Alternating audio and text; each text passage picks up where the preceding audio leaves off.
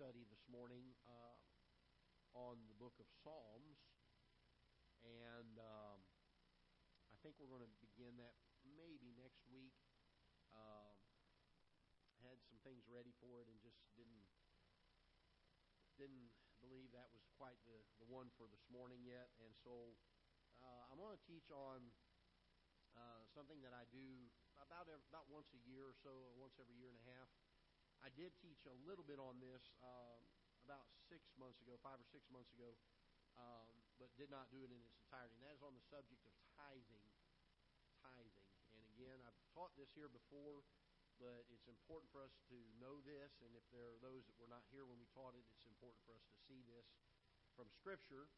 And uh, when a preacher gets up and says he's going to preach on tithing, that's when those with hearing aids reach up and turn them off, uh, or, or try to uh, tune them out, you know, because boy, I, tithing that's you, you can deal with a lot of things from the pulpit, but you touch a person's wallet or pocketbook, and it's not a good thing.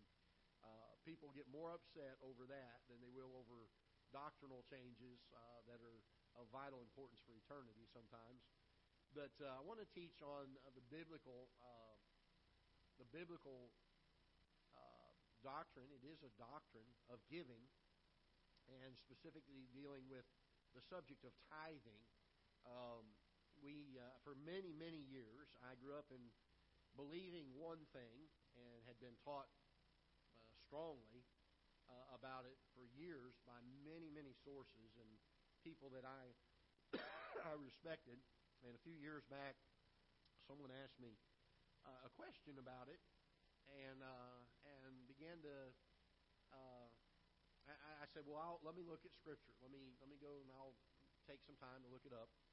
And it began about, if I remember correctly, at that time, it took about two months or so, I believe, or close to that, six weeks to two months of pretty thorough study on the subject. Because when I began to study it, uh, I wanted to start in the very beginning of the Scriptures and just work my way through and find all of the uh, passages on the subject that I could find and see what the Bible had to say about it. And my goal, and this is this is um, interesting because my goal was to not have any preconceived idea, just strictly open Scripture and let the Bible tell me what it says. And I was I was trying not to be tainted with um, what I already believed or had established in my heart, and that was my goal. And I went. Uh, I'd been I think about a about a little over a week and a half, ten to twelve days somewhere in there on studying this. And more and more, I'm finding verses of Scripture dealing with tithing, mainly in the Old Testament, that weren't lining up with what I had always held to and what I had always been taught on it. And my my natural inclination, even though I was trying not to, is I was trying to find a way to make that verse fit what I already believed. In other words, what I was guilty of doing, even though I was trying not to, was to have a doctrine and then make my Bible match it. And by the way, I'm just going to pause here for a minute, take a time out from that, hold that thought for a minute. I was trying to take my doctrine, and make my Bible fit it. Keep that thought in mind. That is the, the issue of versions of Scripture. Uh, I'm not, not teaching on this this morning, but the pollution of Scripture uh, down through history has always been by people who said, This is my doctrine, and the Bible doesn't agree with it, so let me change my Bible. There's been a very small group of people who have held to the purity of Scripture and the fact that there has to be, there has to be, God has promised it, a preserved, infallible, inerrant Word that we can trust and hold to and that when our Bible and our doctrine don't agree, we go to the Bible to get our doctrine, rather than having a doctrine and making our Bible fit it. And that is the issue of Bible versions. now, we're going to untime out, go back to what we're teaching on. So that was my intent. My intent was to come to Scripture and let it form my doctrine on this. but in practice, because it is human nature, I guess, I caught myself trying to make my Bible fit what I had always held to and what I had always been taught. And I want to just point that out because it doesn't just happen in the issue of tithing. It's important for you and I, to, all of us, to know to not only know this, but to catch ourselves when we hold to an issue that when we look at Scripture, it doesn't quite seem to line up. We've got to make sure, no matter what the issue is, that we always defer to the Bible. Uh, even if it means I have to change something I've held to for decades.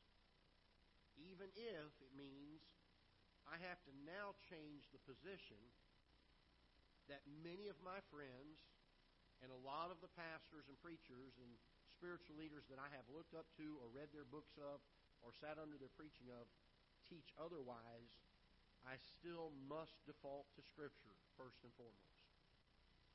Uh, I want you to keep that in mind because when we deal with anything on the subject of giving, it can get very, very touchy on some things. So I'm going to I'm going to look at a couple things here. Let's start in 2 Corinthians chapter number 9.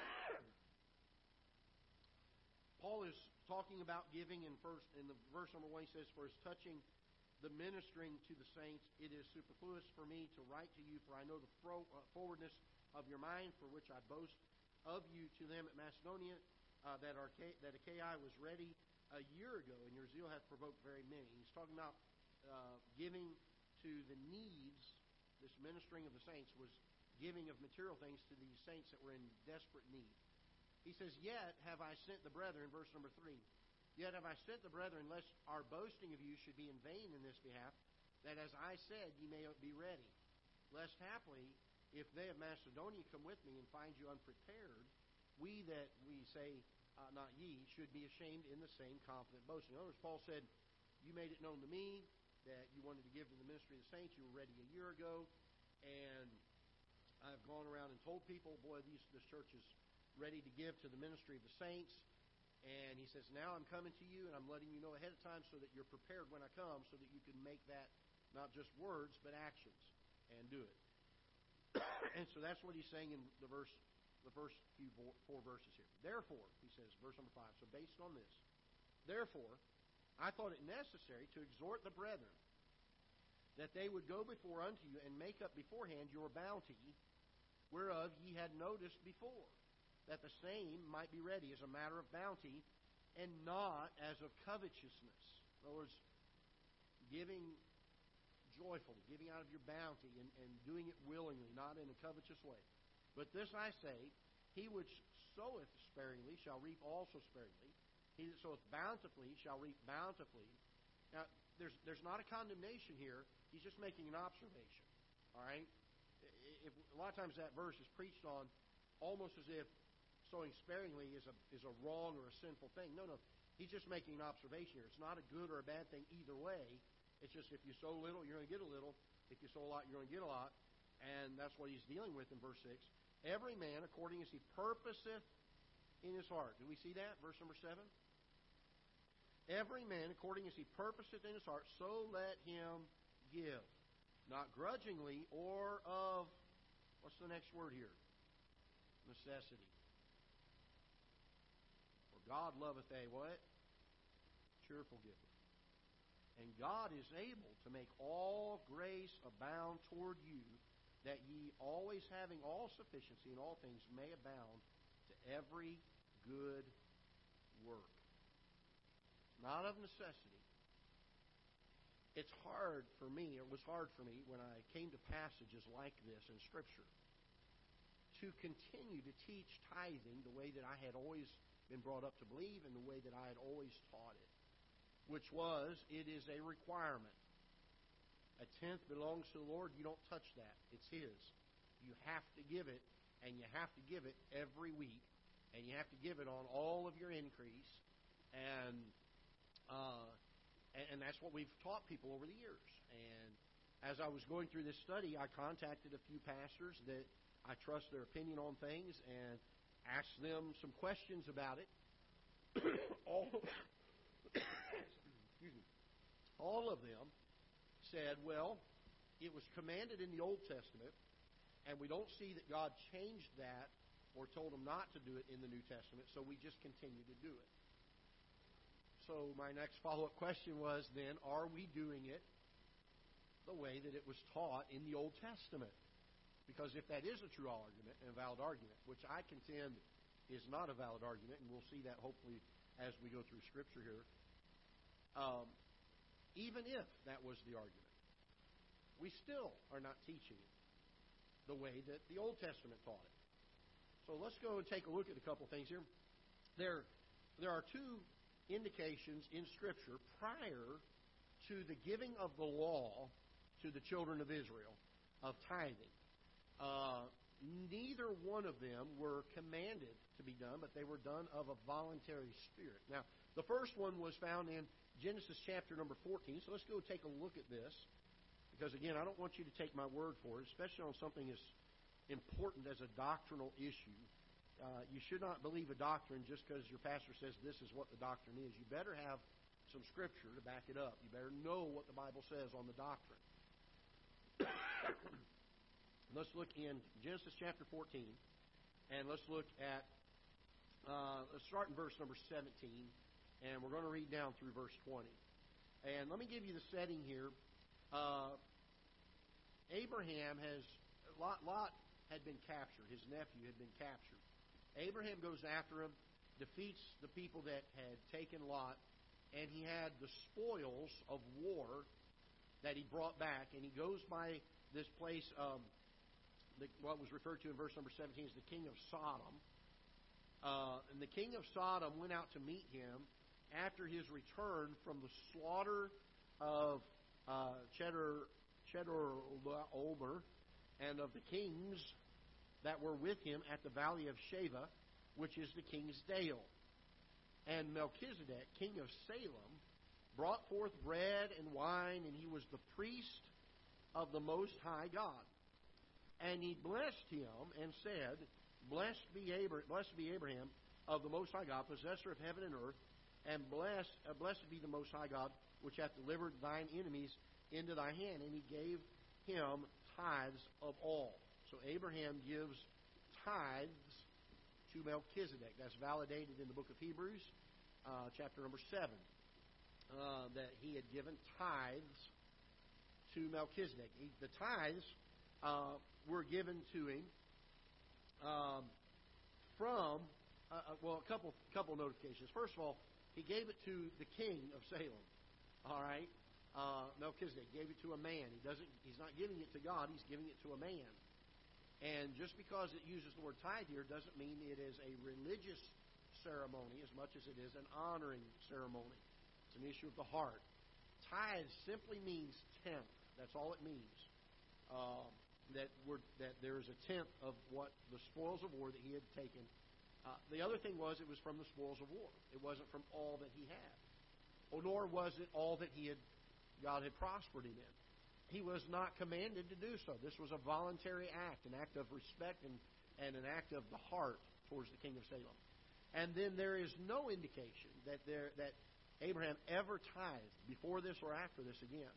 In fact, in the book of Hebrews, when he's listed in the Hall of Faith, and again when he's used in the illustration of Melchizedek in chapter 7 of Hebrews, there's a great mention of his faith and some of the things that he did. Uh, the fact that he sojourned, he went into a place where he didn't even know where he was going. By faith, he offered his son Isaac, and some of these great things that were known about him. Not once does it mention his tithing. So this was a one-time event to a man for the purpose of honoring or respecting that king, for the blessing that that king had been to him, and uh, sitting him down, giving him wine and bread, and and uh, having that time of, uh, of meeting together. The second instance is found in Genesis chapter 28, so let's look over there real quick. These are the only two instances of tithing before the law was given to tithe. So I don't know that we could hold to Abraham tithing to Melchizedek and build a doctrine of the fact that we're under the same obligation. Because even if we were, we would have to tithe it to a king, and it would have to be from the spoils of war. Uh, do you see the problem with that? So we can't use that illustration to say that's where we're building our doctrine.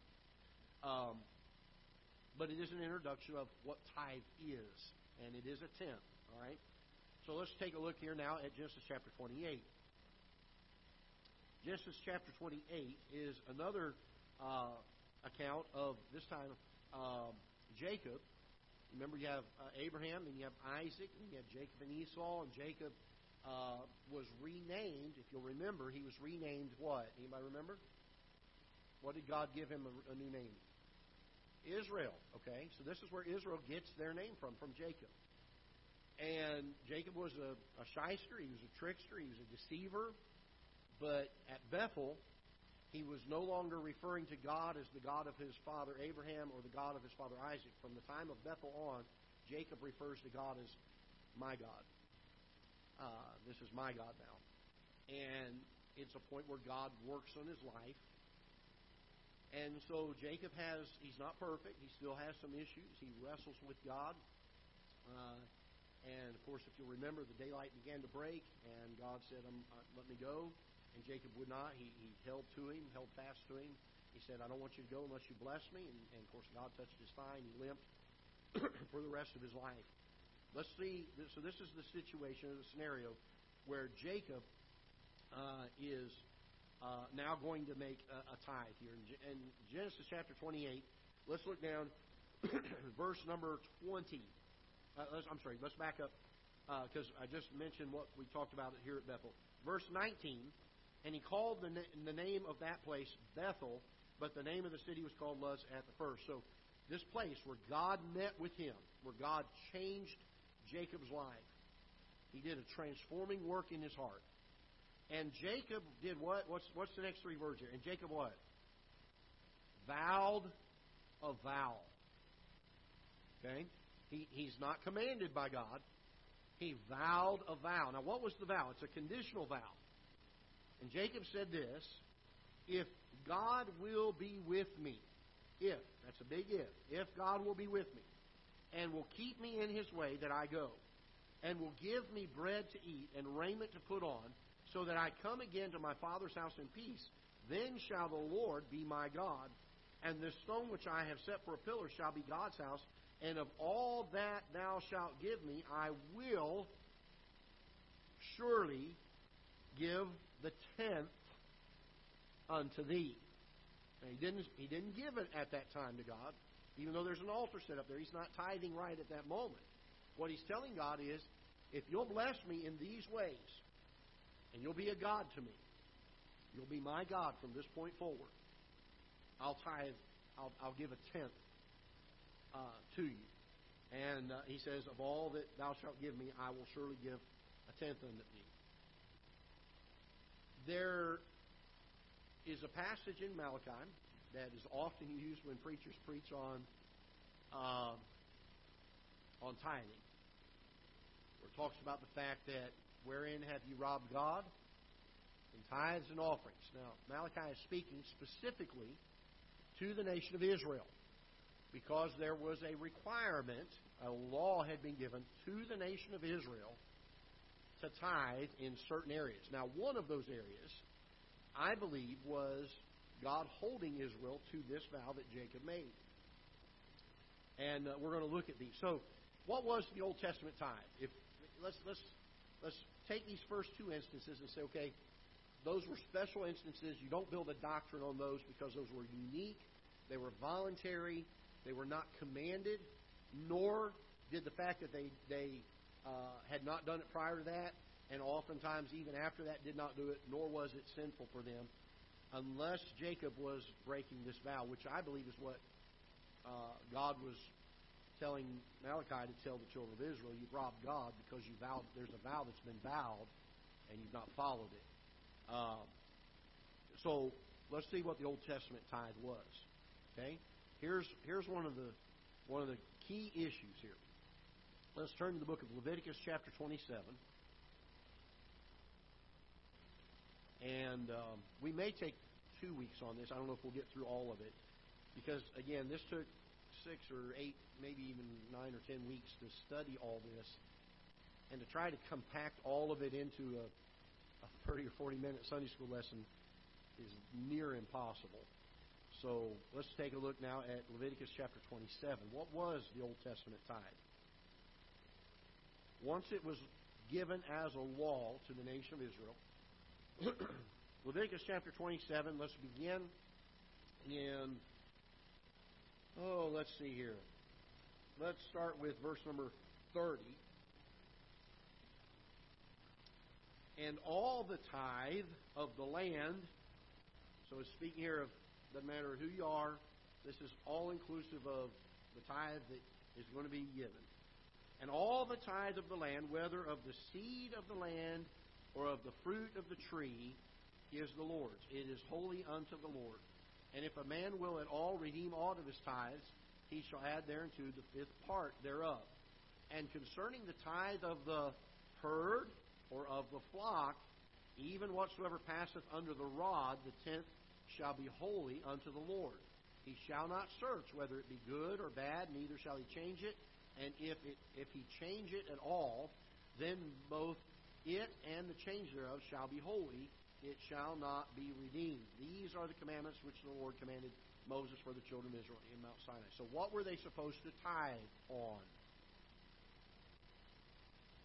What were they supposed to tithe on? In verse number 30, they were to tithe on the what? The seed of the land, right? The fruit of the tree. So, their crops, anything they grew, they were to make a tithe of that. What else were they supposed to tithe on? In verse number 32, there's another thing they were supposed to tithe on. They were to tithe on the what? The herd, or the flock, even whatsoever passeth under the rod, the tenth shall be holy unto the Lord. Now, if we take the argument that we're to tithe the way they did in the Old Testament, then you better go sell your house and build a farm. Because the only tithe you have is from the field and from the herds. And this is very clear because God says, in all the tithe of the land. This is applicable for every tithe that God instructs them in. It is to be part of the ground, the crops, or it is to be part of the herds. now, that means you don't have a farm. Let's say you're carpenter, Joseph. Could Joseph tithe? No, he couldn't. Didn't have an ability to do it. Wasn't required by the law to do it. Interesting. So, so let's take a look at some other things here. Um, there were three types of laws given in the Old Testament. I've shared these before. There were the moral laws that were given. These laws are laws that are applicable to all men. Thou shalt not kill. Thou shalt not commit adultery. Thou shalt not uh, steal. These are all moral laws that apply to everybody. It does not matter who you are, whether you're a Jew or a Gentile. It applies to all of them. It is a moral law of God. the second, excuse me. The second type of law is a civil law. So when God set up uh, the priesthood, because they were a theocracy, their government, if you will, if we call it that, was God, and then Moses, and then Aaron, and then the priesthood of Aaron, and then those that they designated underneath them that were part of the tribe of Levi, that that was their breakdown, their structure, if you will, their their pyramid of command in the theocratic government that Israel had. And so some of the laws were dealing with theocracy, for instance, or, or for civil matters. Uh, now, some of those civil laws uh, are certainly helpful to us to make our civil laws today, but we are not bound by those civil laws. For instance, if a young person talked back to mom and dad or was rebellious to them, the civil law said what? You got stone them. Why? Because they wanted to make sure that kids behaved. They weren't out here breaking the law. They weren't hooligans. And so they put a pretty severe punishment on that, didn't they? If someone was taken in adultery, uh, even though that was a moral law, but what was the civil penalty for that? We don't do that today.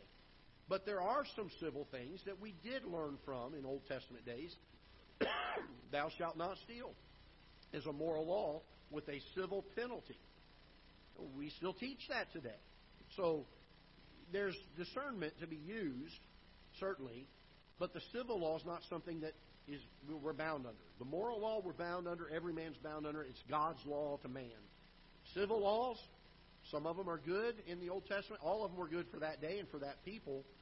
but they can benefit us today, but we're not under that. We're not bound by that. And then there's what's called ceremonial or religious laws that were very specific to the children of Israel alone as God's chosen people.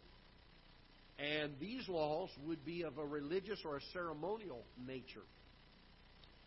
So let's take a look, keeping those in mind now, keeping a look at that, let's take a look at the three tithes that are mentioned in the Old Testament. By the way, tithe means what? It means a tenth. If there are three of them, that means that is three tenths, if you remember your high school math. All right? Three tenths is not 10%, it's how much? 30%. 30%. So if we're going to hold the argument that we have to do it the way the Old Testament did it, then we better up our tithing really quick because it's 30%, not 10 like we thought. All right, but let's see what these, these tithes are. All right. Uh, turn with me, first of all, we're already here in uh, Leviticus chapter number 27. Excuse me. Um, oh, let's see here. Where do we want to start? Well, we can use the verses that we've already used uh, to speak of this. Uh, and then I want to continue to read on down verse number 32. And concerning the tithe of the herd or of the flock, even of whatsoever passeth under the rod, the tenth shall be holy unto the Lord. He shall not search whether it be good or bad, neither shall he change it. Uh, let's see, that's not the one I was looking for. Give me just a minute here. Uh,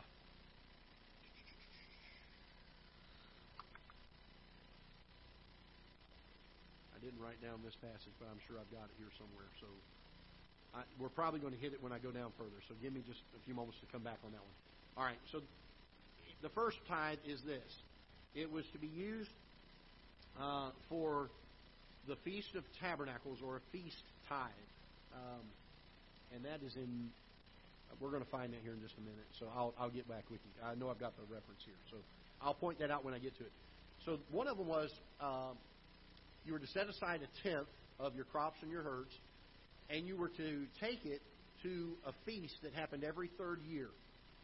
And it was wherever God said to do the feast at. Normally it was in the area of Jerusalem. You were to travel with that tithe in, in tow. You were to go to that place, and you were to use that tithe to pay for the expense of the trip. And then for that week long uh, Feast of Tabernacles, you were to use that to um, enjoy the feast. Have barbecues. Uh, if it was your flock and your food, you had it to take with you. And there was a stipulation, and again, I'll give you the, the passage because I do have it here, I know, in my notes, and we'll get to it in a minute as soon as I figure out which one it is. Um, you were then supposed, it, it was too far for you, or the, the load that you were bringing was too big of a, uh, of a thing to carry. What you were allowed to do, and what God made an exception for, was you could sell everything at your end of it then go to the feast and then use the money from that tithe to buy the stuff that you needed to enjoy the feast for that week. Um, and whatever, in fact, uh, the words used are whatsoever thy soul lusteth after. So it was to be used for the enjoyment of that feast. You got to understand, these feasts were not, they were, they were to the Lord. They were, um, in fact, this particular feast, the Feast of Tabernacles, was used to celebrate uh, how God had brought them out of 40 years of wandering in the wilderness. And so they, they remembered that for a week, and they celebrated God's watch care over them, His miraculous bringing them through the wilderness. Um, and, and so this was a, a holiday festival for them. It's something where they were thanking God for it. They were to do this every third year. and so that was one of the tithes that they were to set back. Uh, and it was like putting it in a piggy bank or a savings account to go on uh, a celebration uh, that the entire nation would have for a whole week. The second tithe um, is found in Deuteronomy chapter 14. And again, I'll, I'll get you that other reference here in just a few moments because I'm I know I've got it, but let's just see if we can get to this. Um, in fact, I know I know where it is actually here. It is in Deuteronomy chapter 14, so let's take a look at that.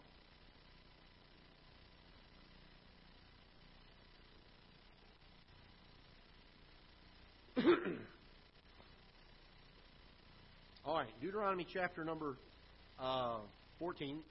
Let's begin uh, in verse number 22.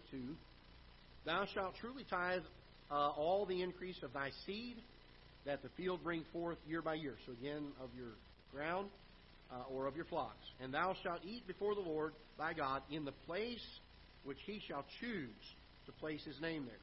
The tithe of thy corn, of thy wine, of thy oil, the firstlings of thy herds and of thy flocks. Now, so again, of the ground or of the flocks, that thou mayest learn to fear the Lord thy God always. And if the way be too long for thee, here it is, so that thou art not able to carry it, or if the place be too far from thee, which the Lord thy God shall choose to set his name there, then the Lord thy God hath, when the Lord thy God bless thee, then shalt thou turn it into money, and bind up the money in thy hand, and shall go unto the place which the Lord thy God shall choose.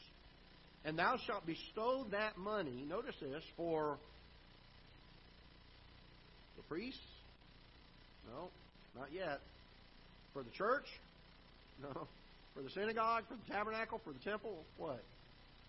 Thou shalt bestow that money for whatsoever thy soul lusteth after. Now, it's not speaking lustful here as inappropriate or wrongful things, but things that are the appetites that you would enjoy that festival or that feast.